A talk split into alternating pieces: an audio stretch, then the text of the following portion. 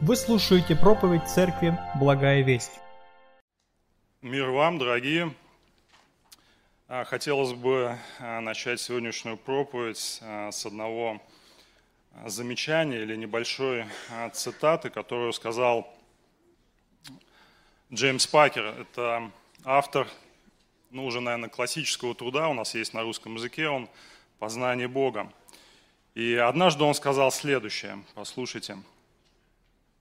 Мы должны учиться оценивать себя не на основании своих знаний о Боге, не по количеству своих даров и обязанностей в церкви, а на основании того, как мы молимся.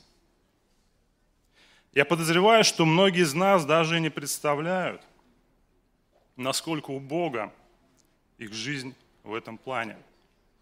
Давайте молиться о том, чтобы Господь показал нам истинное наше состояние. Конец цитаты. И откровенно говоря, могу применить эти слова к своей жизни и сказать, что порой именно так оно и есть. Иногда кажется, что а, диаграмма нашей молитвенной жизни, она находится на нижнем уровне, почти на нуле. И позвольте сразу внести ясность. Речь не про то, молимся ли мы, как люди, исповедующие Господа. Не про это речь.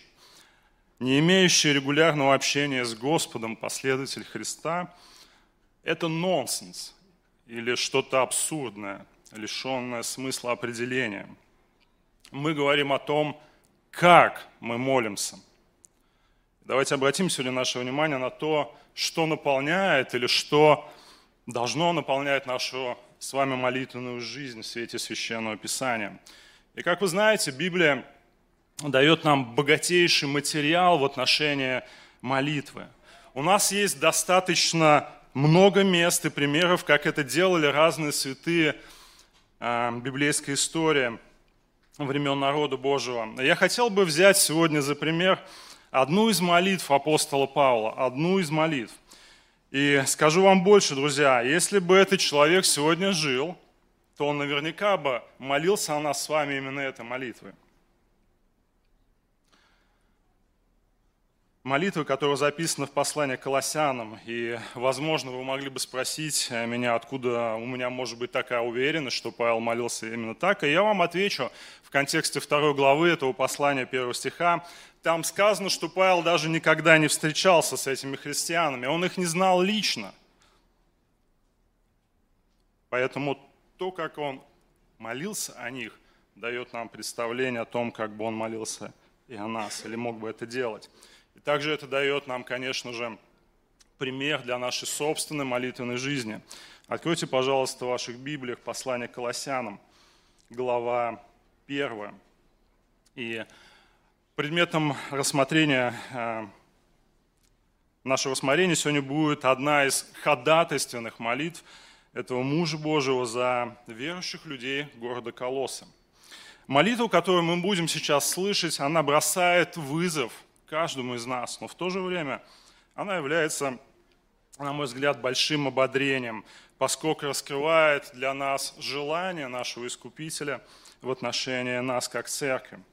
Давайте выслушаем эту молитву апостола Павла, которая одновременно является Словом Бога живого для нас с вами. Итак, э, послание Колоссянам, 1 глава, с 9 по 14 стихи. Посему и мы с того дня, как о сем услышали, не перестаем молиться о вас и просить, чтобы вы исполнялись познанием воли Его во всякой премудрости и разумении духовном, чтобы поступали достойно Бога, во всем угождая принося плод во всяком деле благом и возрастая в познание Его.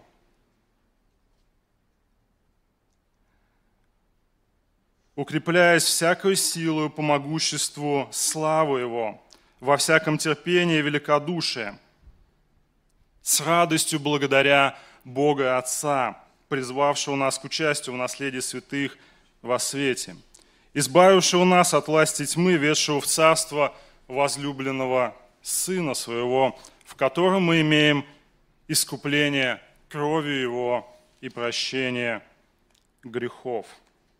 Аминь. Да, апостол Павел наверняка знал, о чем он молился. И когда читаешь эти строчки, то понимаешь, этот человек, он, он действительно он был захвачен общением со своим Искупителем. И очень переживал о людях, о которых он молился. И стихи с 9 по 14 дают нам как раз-таки образец обращения Павла в молитве о духовном здоровье христиан города Колос. И эти слова также служат основанием для молитвенной жизни, я думаю, каждого из нас. И рассматривая эти стихи, я бы отметил несколько составляющих молитвы Павла. Это а, контекст молитвы, ее содержание, ее цель. Контекст, содержание и цель. И когда апостол Павел молился о этих людях, то он не делал это как-то хаотично, как попало – его общение с Господом имело, ну так скажем, определенную последовательность или динамику. Это, конечно, не означает, что апостол Павел молился не искренне, там, не от сердца а, или механически. Но апостол Павел ясно понимал, что он просит, как он просит, для чего он просит и почему он просит то, что он просит у Господа. Давайте обратим внимание на контекст а, этой молитвы. Посмотрите еще раз на первую половину 9 стиха. Апостол Павел произносит такие слова. «Посему и мы с того дня, как о чем услышали, не перестаем молиться». Слово «посему» относится к свидетельству Епофраса, который известил нас, как сказано в 8 стихе, о состоянии дел в этой церкви. И когда апостол Павел услышал о жизни этих людей – этих христиан, то он начал молиться о них. И как же обстояли дела в этом городе Колоссе? Что побудило молиться апостола Павла об этих людях так, как он молился, то, что мы прочитали? И прежде чем о них молиться, он в стихах с 3 по 8 приносит благодарность Богу за этих людей. И в стихе 3 так, там, так и сказано, благодарим Бога всегда, молясь о вас. Это благодарственная а, молитва Павла проливает свет на то, какое было духовное состояние этих людей, этой церкви. И всякий раз, когда апостол Павел вспоминал в своих молитвах об этой церкви, он благодарил за нее Бога. И у него для этого был ряд причин. Ну, во-первых, эти люди имели веру во Христа, которая проявлялась в любви к другим христианам, как сказано в 4 стихе, услышав о вере вашей во Христа и любви ко всем святым. Во-вторых, они имели твердую надежду на будущее, они ясно представляли реальность небес, как сказано в пятом стихе, в надежде на уготованное вам на небесах. В-третьих, колоссяне услышали Евангелие, которое реально приносило плод в их жизни. Это было подтверждением того, что они познали на практике Божью благодать, Божье спасение, о чем сказано в шестом стихе, что Слово благовествования, которое пребывает у вас, как во всем мире, приносит плод. И в-четвертых, в их жизни был очевиден также плод Духа Святого, любовь. Об этом сказано в конце 8, 8 стиха. И обо всем этом апостол Павел известил и Пафраз, его сослужитель, сотрудник во Христе, человек, а, скорее всего, благодаря свидетельству которого эта церковь была организована в этом городе. И Павел узнал о духовном благополучии этих христиан, и как только он услышал об этом, то он сразу начал молиться о них. Это весьма примечательно. Он начал молиться об этих людях, узнав об их, не об их проблемах, переживаниях, а об их благополучии на духовном поприще. Итак, причина молитв Павла послужила духовное благополучие этих людей. Он молился о людях не только когда у них появлялись какие-то сложности, бремена, проблемы, это, конечно, тоже было, но также он молился, когда люди преуспевали в своем хождении перед Богом. Давайте немного подумаем о нас с вами. Друзья, молитесь ли вы о людях, которые преуспевают, которые вы видите здравствуя в своих отношениях со Христом? Или же мы всегда похожи на пожарников, которые пытаются постоянно тушить пламя проблем у тех, у кого есть сложности. мы не говорим, что не нужно молиться о других людях. Нет.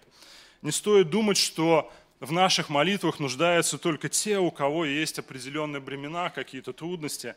В молитве также нуждаются и те, кто преуспевает в своем хождении пред Богом.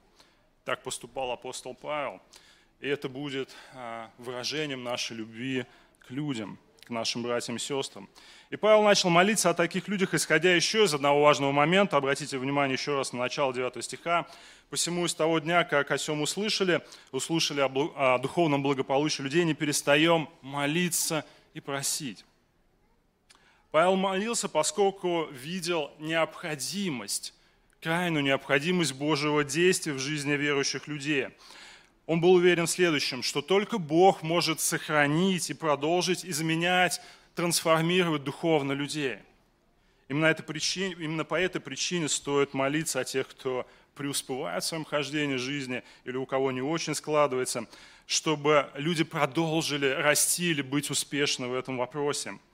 Павел услышал, как Бог действовал в их жизни, какие плоды приносили эти люди, как они росли, развивались, и он видел причину их духовного развития и в жизни, не в себе, не в Епофрасе, не в каком-то служителе, не в каком-то наставнике, брате, сестре, ни в ком бы то ни было еще, хотя все это является Божьим инструментом в его руках, но в Боге, который преобразил их жизнь Евангелием. Вон, вот почему он говорит, что с того дня, как мы услышали, мы не перестаем молиться.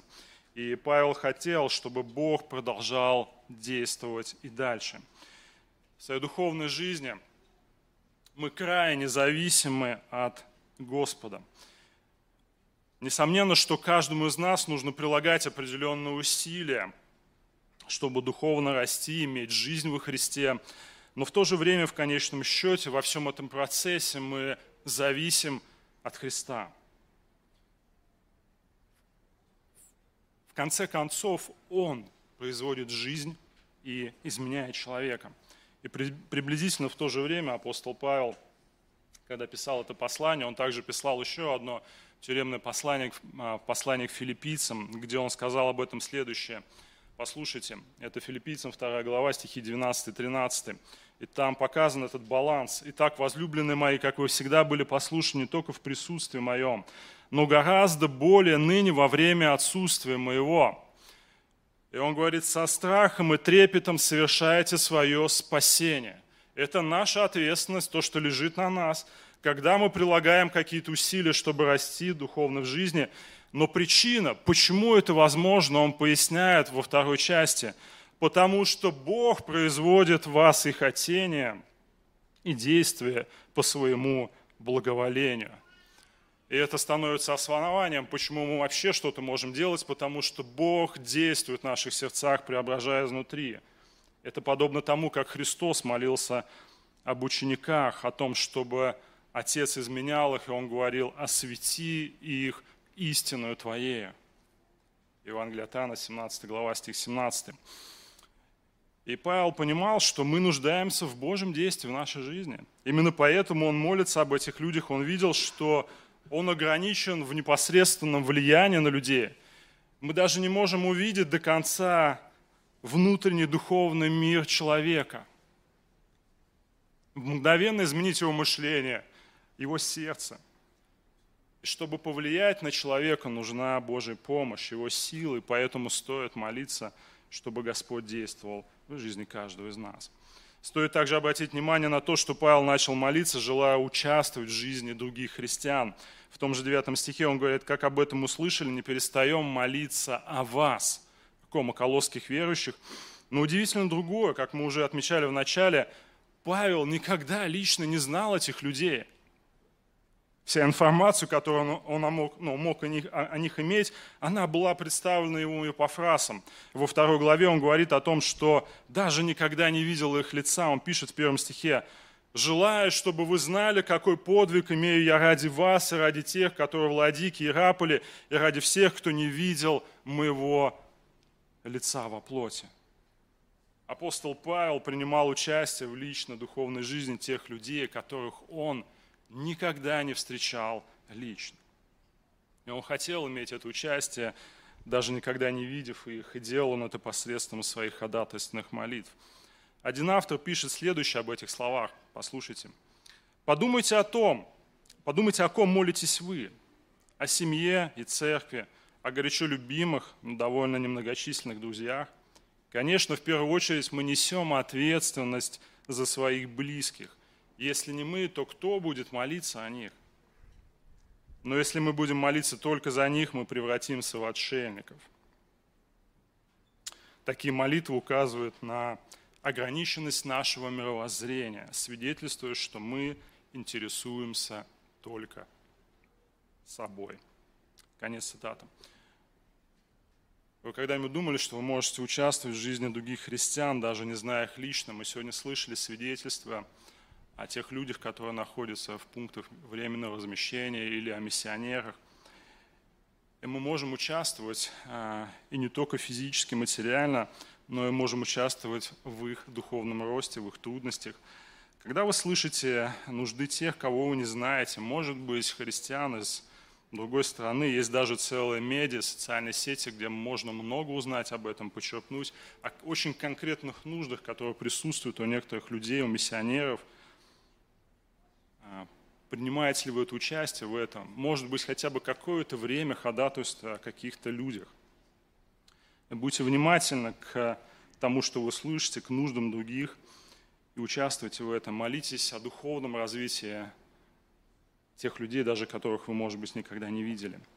И стих 9 также показывает нам, что Павел молился, имея постоянство в своем предстоянии перед Господом. Он говорит, что с, тех, с того дня, как услышали, не перестаем молиться и просить. Здесь не говорится о том, что Павел все, что только и делал в своей жизни, это молился. Речь, речь идет о постоянстве или о регулярности. Он был регулярен в своих обращениях, находя время, место для этого, и при всей своей загруженности он выделял время для того, чтобы предстать перед Богом и просить конкретно о каких-то людях. Причем он был постоянен в молитве в определенных вещах. Когда он говорит, что не перестает молиться и просить, он имеет в виду, что есть вещи в христианской жизни, о которых никогда нельзя перестать молиться. О них нужно молиться постоянно, снова и снова, опять и опять. И есть то, в чем каждый из нас постоянно нуждается на протяжении всей своей жизни. Что же это? Если мы хотим узнать об этом, то нам необходимо обратить внимание на следующую составляющую его просьбы – это содержание. Содержание молитвы Павла. О чем он регулярно молился? В чем нуждались постоянно колосские верующие? В чем постоянно каждый из нас сегодня нуждается в своей жизни? И в середине 9 стиха мы обнаруживаем содержание молитвы апостола Павла. Он молился о следующем, посмотрите. «Чтобы вы исполнялись познанием воли Его во всяком разумении, премудрости и разумении духовном». И Павел видел нужду в том, чтобы верующие люди постоянно занимались познанием явленной, открытой воли Божьей в своей жизни. Когда он пишет и молится об этом, э, то он не делает это в отрыве от реальности. Послушайте, Павлу не была чужда обычная жизнь со всеми ее сложностями, трудностями, превратностями. На время написания послания он сам находился в своем первом римском заключении – в котором он провел два года, о чем мы узнаем из концовки книги Деяний, 28 главы, последние два стиха. Он прекрасно понимал, что представляет собой всевозможные лишения, трудности, однако он просит Господа о том, чтобы верующие люди в своей жизни находились в постоянном процессе познания воли Божией. Думаете ли вы, что у тех, кому он писал, о ком он молился, не было насущных проблем в их жизни, как у нас с вами – Безусловно, там были свои проблемы в колоссах. Наверное, там были больные люди. У кого-то сломалась колесница. А может быть, вообще ее не было. У кого-то, по всей видимости, могли быть проблемы с урожаем, у кого-то, наверное, не было работы. И вообще некоторые люди были рабами, которые имели суровых господ, как он пишет в конце этого послания. У кого-то были какие-то лишения, еще сложности – так вот, несмотря на все эти проблемы, и не отрицая их, Павел говорит, прежде всего, как только я услышал о вас, я начал молиться об одной вещи, которая так необходима каждому христианину. Это познали, познание воли Божией в вашей жизни. И когда мы говорим о воле Божией, то мы говорим о конкретных, достаточно ясных, незыблемых Божьих намерениях в конкретных или в определенных областях жизни. Другими словами, Божья воля – это выражение его позиции или взгляда по поводу какой-то отдельной сферы или некоторых сфер нашей жизни. А, это то, что Он желает видеть в нас в тех или иных ситуациях. И Господь имеет определенный взгляд по поводу того, как родители призваны воспитывать своих детей, как мужья призваны относиться к своим женам, или как дети должны относиться к родителям. Он говорит о том, какие отношения должны быть между христианами, как относиться к неверующим людям, вести себя в скорбях и так далее, и так далее. У каждого из нас есть, наверное, определенный спектр всевозможных вопросов в нашей жизни, как поступать в той или иной ситуации – если даже таких вопросов пока у кого-то, возможно, не возникает, то они возникнут со временем точно. Когда что-то будет происходить, когда вы будете сталкиваться с какой-то реальностью вашей жизни. И все это говорит о необходимости регулярного познания Божьей воли. У вас возникают вопросы, поскольку вы можете также быть неосведомлены о воле Божией в той или иной сфере. И Павел просил Бога о том, чтобы верующие были исполнены познания воли Божий, исполнены познания. И слово «исполнение» означает, интересно, наполнение или полное нахождение под контролем чего-либо. Сердца учеников исполнили скорби, когда он сообщил им, что он их покинет. Евангелие от Иоанна 16,6. В Луке 5 главе 26 стихе говорится, что толпа исполнилась страха, когда Иисус исцелил парализованного. Книжники и фарисеи были полны ярости, когда Иисус исцелил человека в субботу. 6 глава, стих 11. В каждом из этих случаев речь идет о чувстве, которое охватило людей и управляло ими. И Павел молится, чтобы верующие люди вот точно так же были полностью охвачены познанием или полным и ясным пониманием воли Божией. И хочу заметить, Павел не говорит о каком-то внутреннем субъективном представлении о воле Божией или о каких-то мистических, эмоциональных, чувственных переживаниях, как иногда бывает у людей. Но здесь говорится о конкретном и ясном представлении Божьей воли в жизни человека. И он показывает, как мы можем исполняться познанием воли Божией. Он говорит, во всякой премудрости и разумении духовном. Что представляет из себя этот процесс? Несколько вещей. Во-первых, воля Божия познается во всякой духовной премудрости. Апостол Павел говорит о простом знании духовных принципов. Он говорит о тех истинах, которые содержатся прежде всего в его откровении, в его явленной воле, в его слове. И во-вторых, воля Божия познается во всяком разумении духовном. И разумение – это способность принимать верные решения на основании того, что вы знаете, имеющихся данных. Другими словами, Павел просит о том, чтобы верующие люди постоянно стремились к познанию воли Божией из Его Слова. Воля, которая постоянно направляла бы их в различных жизненных ситуациях, с, которым, с которыми нам приходится сталкиваться в своей жизни. Он желает, чтобы эти люди могли знать, чего от них хочет Господь и как им жить, поступать. И человек, чье сознание наполнено священным писанием, в какой бы ситуации он ни находился, он прежде всего, он думает и задается такими простыми вопросами, а что Бог хочет от меня в этой ситуации. И не просто какой-то субъективизм, он пытается как-то это совместить со священным писанием, понять, что там говорится по поводу тех или иных вещей, как мне поступать, как это соотнести с тем, что Бог оставил для меня – Друзья, именно в тех ситуациях, в которых вы сегодня находитесь, вам необходимо познавать волю Божию и знать ее, жить ей. Павел постоянно, наставляя верующих, подчеркивал это в своих посланиях. Послушайте, послание к Ефесянам, 5 глава, стих 17. «Итак, не будьте нерассудительны, нерассудительны, но познавайте, что есть воля Божия».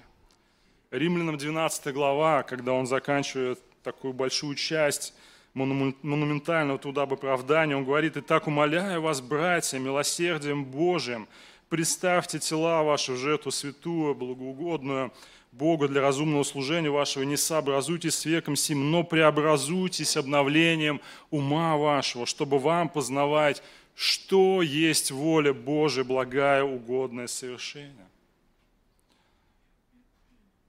Друзья, молитесь о том, чтобы Господь давал вам и другим верующим способность оценивать те ситуации, с которыми вы сталкиваетесь, и разумно применять те принципы, которые Господь уже изложил для каждого из нас в Священном Писании. Разумеется, для того, чтобы делать это, быть способным, конечно же, нужно посвящать себя регулярному чтению, размышлению, молитвенному размышлению над Священным Писанием. Ничто не может заменить этого в процессе познания, познания воли Божией. Делаете ли вы это регулярно? Ну и, конечно же, Павел не просто молится о познании воли Божией. И все это подводит нас еще к одной составляющей молитвы, которую мы здесь видим. В своих просьбах о познании воли Божией апостол Павел преследовал одну очень ясную, определенную цель. Посмотрите еще раз на конец 9 стиха, начало 10. Он молится, чтобы верующие исполнялись познанием воли Божией во всякой премудрости и разумении духовном. Для чего, с каким намерением? стих 10, чтобы поступали достойно Бога, во всем угождая Ему. Здесь говорится о том, как практически познание воли Божией – это не просто расширение своего кругозора интеллектуального, но как практически познание воли Божией призвано отражаться в жизни каждого из нас – или, если быть точнее, он продолжает молиться и показывает то, какой жизни должно быть приводить это познание воли Божией. И волю Божию необходимо познавать прежде всего для определенной цели. И эта цель заключается в том, чтобы поступать достойно Бога, во всем угождая Ему. И все остальные стихи, они развивают и дополняют эту просьбу. Жизнь достойна Павла, она является конечной целью познания Его явленной воли в Писании – и Павел желал, чтобы колосские верующие жили, как и мы с вами, достойно нашего Господа. Вот это слово «достойно» обозначает оно буквально уравновешивание чаш весов. Когда вес в одной чаше должен соответствовать весу в другой чаше. И в широком смысле это слово применялось ко всему, что должно было соответствовать чему-либо. Другими словами, жизнь, достойная Господа, это жизнь, соответствующая Божьему величию.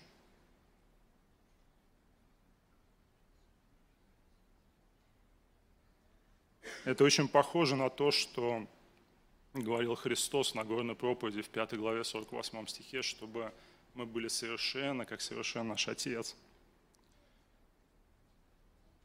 Это очень высокий стандарт.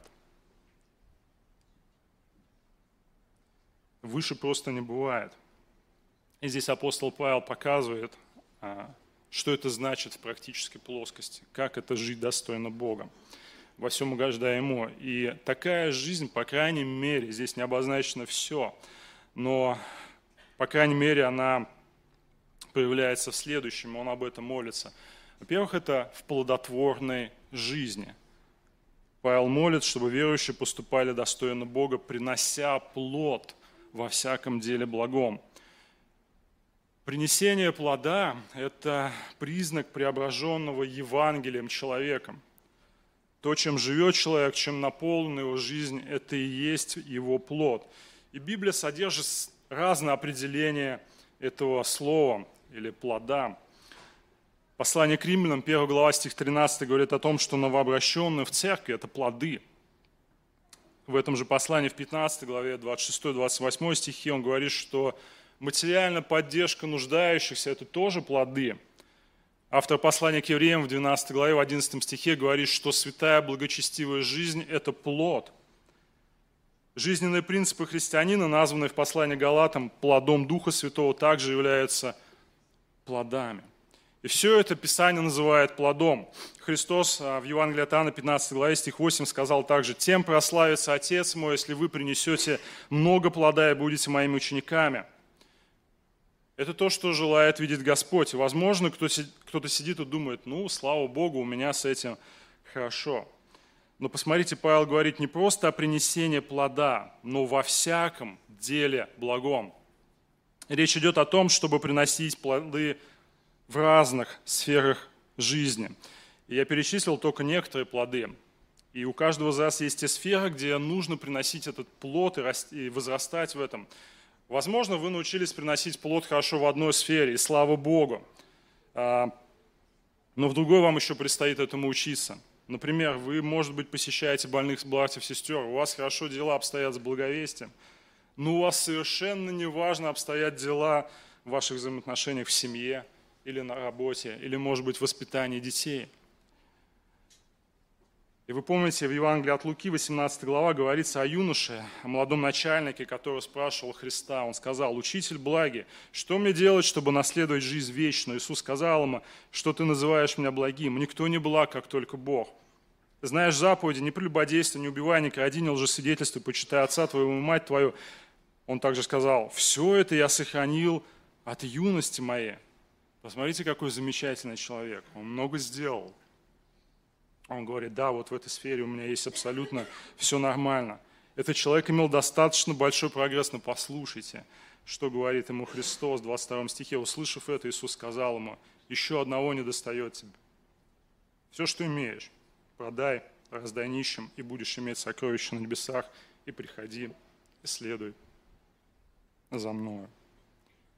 Сфера с ближними у него хромала – Он не любил ближних, потому он не мог выполнить повеление Христа. Задайте себе каждый вопрос, чего мне сегодня не достает в моей личной жизни, в какой сфере у меня не получается приносить добрый плод, где мне необходимо посвятить себя Богу, чтобы приносить этот плод, в какой области мне нужно познать Его волю – чтобы я мог поступать в соответствии с ней, живя достойно Бога, принося плод. Стремитесь а, сделать свою жизнь достойно вашего Искупителя.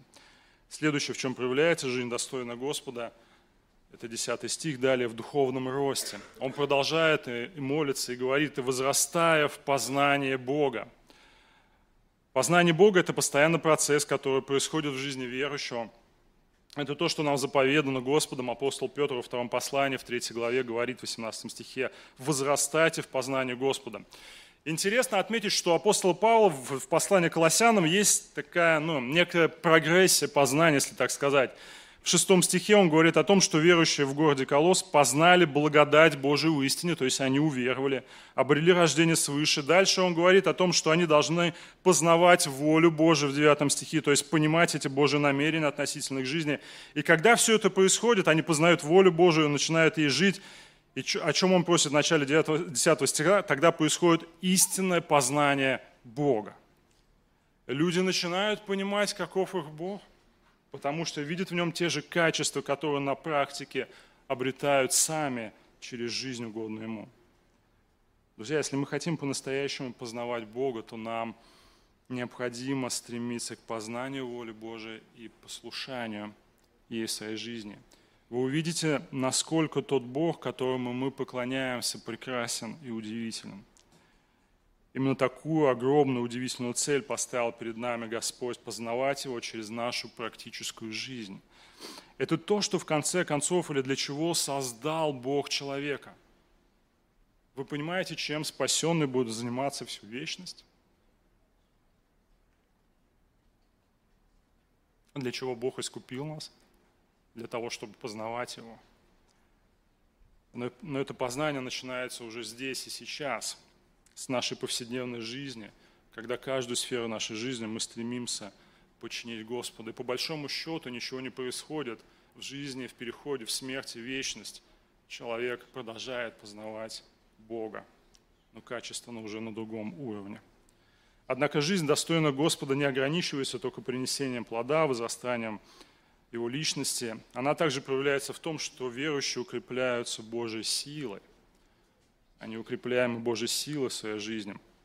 Обратите внимание на стих 11, Павел говорит, «Укрепляя всякую силу по могуществу славы во всяком терпении и великодушии». Любому из нас, любому верующему человеку нужна поддержка, нужна его сила. Сила преодолевать греховные желания, сила свидетельствовать о Христе, сила в взаимоотношениях с людьми, сила в различных жизненных обстоятельствах. Без духовных сил мы просто не способны стоять. Но сам по себе человек, он а, не способен иметь некую силу. Ему нужно черпать силу по могуществу, славу его, говорит апостол Павел. Божья слава, что это такое? Это совокупность и проявление его совершенств, одной из которых является его власть, его могущество. И человек, который хочет обрести эту силу своей жизни, он должен наполнять себя созерцанием этой славы. В Псалме 83 есть такие слова. «Блажен человек, которого сила в тебе, и у которого сердце стези направлено к тебе, проходя долину плача, он открывает в ней источники, и дождь покрывает его благословением, приходит от силы в силу и является перед Богом на Сионе. Только Бог имеет реальную силу.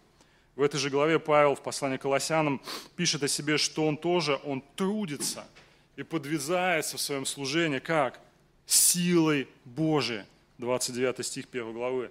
Человек, который познает волю Божий живет в соответствии с ней, понимает, что только Бог имеет силу.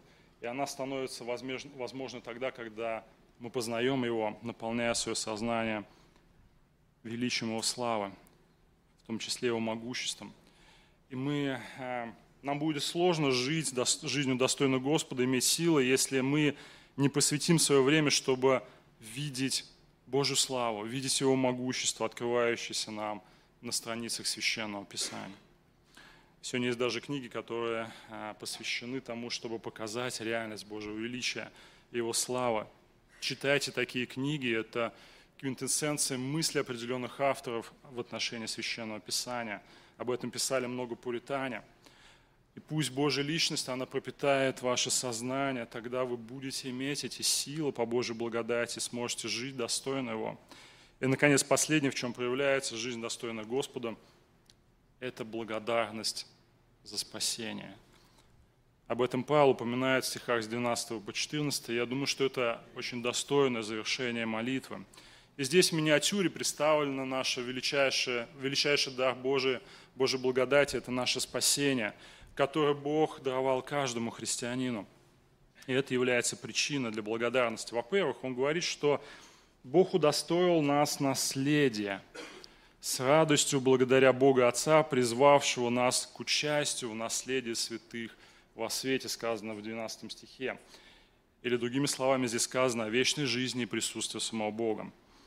И слово «призвавший» лучше было бы перевести как «наделивший способностью» или «квалифицировавший». Еще один раз такое слово встречается во втором послании Коринфянам, 3 главе, стих 6, где говорится о том, что Бог дал нам способность быть служителями Нового Завета – то есть апостол Павел говорит, что до того, как Бог призвал нас к вечной жизни или наделил способностью участвовать в этой жизни, мы были неспособны, недостойны или беспомощны. Нет, нет такого промежуточного состояния, какого-то нейтрального, либо квалифицированного, либо нет. Посмотрите, в послании к Ефесянам апостол Павел достаточно подробно описывает состояние до того, как Бог призывает каждую из нас к спасению, к этому славному наследию вечной жизни, Он описывает состояние наше, Он говорит, «И вас, мертвых по преступлениям и грехам ваших, которых вы некогда жили». И это описывает наше состояние. По обычаю мира этого, по воле князя, господствующего в воздухе, Духа, действующего ныне в сынах противления, между которыми и все мы жили некогда по нашим плоским похотям, исполняя желания плоти и помыслов, и были по природе чадами гнева, как и прочие. И в стихе 12 он продолжает говорить, вы были в то время без Христа, отчуждены от общества израильского, чужды заветов, обетования, не имели надежды были безбожники в мире. И именно таких людей Бог решил призвать к наследию. Как часто вы думаете об этом? О своем реальном состоянии, когда-то некогда погибшим, безнадежным, из которого Бог призвал вас? Имеет ли это место для благодарности, в конце концов? Во-вторых, что сделал Господь? Он избавил нас от власти тьмы, сказано в 13 стихе. Опять же, Священное Писание говорит, Извините, из-за технических проблем была вырезана одна минута проповеди. Получили прощение грехов и жребий со священными. Вот что сделал человека. Он избавил или вывел из-под господства дьявола и наших грехов. Насколько вы можете сегодня представить эту реальность для себя в своей жизни? Переполняется ли ваше сердце хвалой и благодарностью за, в адрес того, кто все это совершил? И в-третьих, что сделал Господь? Он ввел, заметьте, Он уже ввел в царство возлюбленного Сына своего, конец 13 стиха. И здесь акцент делается не столько на царстве Христа, сколько на нашем новом состоянии в этом царстве. Павел говорит о том, что если вы христианин, если вы рожденный свыше человек, то уже вы здесь и сейчас имеете статус человека, находящегося в царстве Христа. И Павел благодарит Бога за вечное пребывание в Его царстве, которое наступило в тот момент, когда Бог избавил нас и вывел из сласти тьмы. Вот что создает атмосферу – радостной благодарности. И все это стало возможным только благодаря чему? Искупительной жертве Христа, как сказано в 14 стихе, в котором мы имеем искупление крови Его и прощение грехов. Вот о чем молился апостол Павел. Вот что он желал видеть в верующих людях. Это сердца, переполненные хвалой как Спасителя. Именно постоянная благодарность к Богу приводила бы их к точке поклонения Богу, к жизни, которая угодно Ему, и Господь хочет это видеть в нашей жизни. В этом Его воля. Итак, познание воли Божией, о чем молился в этих стихах Павел, должно приводить каждого из нас к жизни, которую по праву можно назвать жизнью достойно Господа. Молитесь о познании и делайте это, о познании явленной воли Божией для своей жизни и познавайте ее в Священном Писании. Просите Господа, чтобы Он помогал вам жить этим – притворять это в своей жизни. В конце концов, молитесь к Нему, чтобы вы могли жить эту жизнь достойную величия. Возможно, среди нас а, есть те, или кто слушает нас, кто сидит более 40 минут и думает, какое это отношение имеет ко мне все. О каких молитвах идет речь, я не имею никакого общения, а, молитвы с Богом. И я хочу вам сказать, а, апостол Павел, тот же апостол Павел, когда-то в первом послании к Тимофею, во второй главе, он призывал, он призывал церковь, чтобы она молилась о всех людях. Почему? Потому что это хорошо и угодно Спасителю нашему Богу, который хочет. Вы должны понимать, у Бога есть для вас воля Его, то, что Он желает в вашей жизни, который хочет, чтобы все люди спаслись и достигли познания истины, ибо един Бог, един посредник – человек Иисус Христос, предавший себя для искупления всех. Таково было в свое время свидетельство. И это то, что относится к вам. Это то, в чем вы нуждаетесь. Это также то, о чем Павел писал в послании к Колоссянам, описывая нашу жизнь до того, как мы стали верующими людьми. Мы находились под властью тьмы. И это картина про вас. И то, что вам нужно, вам нужен Искупитель. И ваша жизнь – с Ним начнется не раньше, чем вы обратитесь к Нему, не раньше, чем вы воззовете к Нему в своем прошении, в своей молитве, к Христу о том, чтобы Он избавил вас от сласти тьмы, от ваших грехов и дал наследие со всеми святыми. Верьте в Него, взывайте к Нему. И Он дает обетование, что Он прощает, Он принимает людей. Аминь. Давайте помолимся. Наш Небесный Отец, мы так благодарны Тебе за ту богатую пищу, которую Ты оставил для нас в Твоем Слове. Господь, мы все нуждаемся в том, чтобы расти в наших отношениях с Тобой. Мы нуждаемся в том, чтобы наша молитвенная жизнь, наши просьбы, они отражали реальность наших отношений с Тобой. Мы хотим, конечно же, молиться в простоте, как те, кто приходит и могут предоставить все свои переживания, сложности, но мы также молимся о том, чтобы у нас был рост, чтобы наша молитвенная жизнь, она отражала нашу зрелость, Господь. И мы благодарим Тебя за то, что у нас есть множество примеров в Священном Писании. И то, что мы сегодня слышали, крайне важно для каждого из нас. Мы молимся о том, чтобы мы действительно были поглощены желанием познания Тебя и жизни, которая соответствует Твоим намерениям, Твоему замыслу. Господь, в то же время, когда мы приходим к Тебе, даруй нам всегда здравое понимание Твоего величия, Господь, Твоего могущества, Твоей славы, которая бы приносила в нашу молитвенную жизнь ноты трепета. Мы молимся, чтобы своим отношением, своим подходом, нашим обращением к Тебе мы могли отражать реальность искупления, которую Ты однажды совершил для нас во Христе. И мы благодарны за дар Твоего Духа Святого, который пребывает в нас, который ходатайствует о нас. И даже когда мы не знаем, как должно молиться, мы знаем, что Дух Твой совершает этот труд в нас. И мы благодарны Тебе за это, и мы молимся Тебе во имя Христа. Аминь. Местная религиозная организация Церковь Евангелийских христиан-баптистов «Благая весть» зарегистрирована 24 июня 1999 года. ОГРН 103 773 974 3007